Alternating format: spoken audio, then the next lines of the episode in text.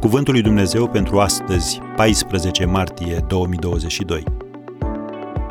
Fii mereu cinstit.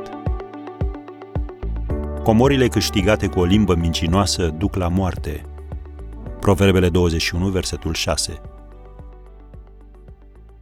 Într-o zi, un predicator se plimba pe o stradă și a văzut un grup de băieți adunați în jurul unui câine.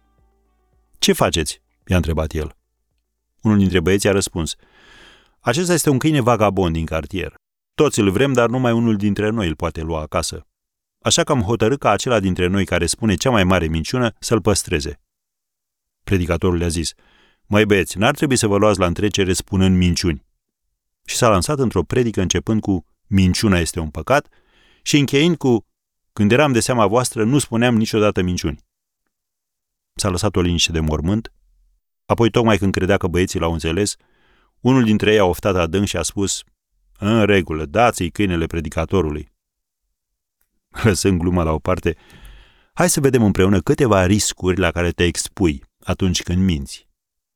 Întâi, trebuie să ții minte tot ce ai spus și memoria ta nu este atât de bună, așa că ai șanse să fii demascat.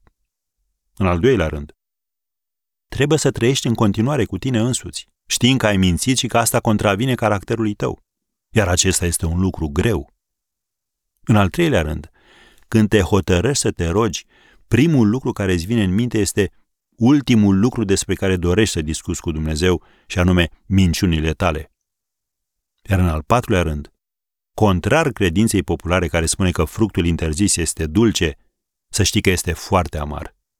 Biblia spune în Proverbele 18, versetul 21, moartea și viața sunt în puterea limbii. Oricine o iubește îi va mânca roadele. Am încheiat citatul. Iar tu va trebui să trăiești cu acest gust al minciunii în gură. Nu e așa că ar fi mai bine să fii cinstit?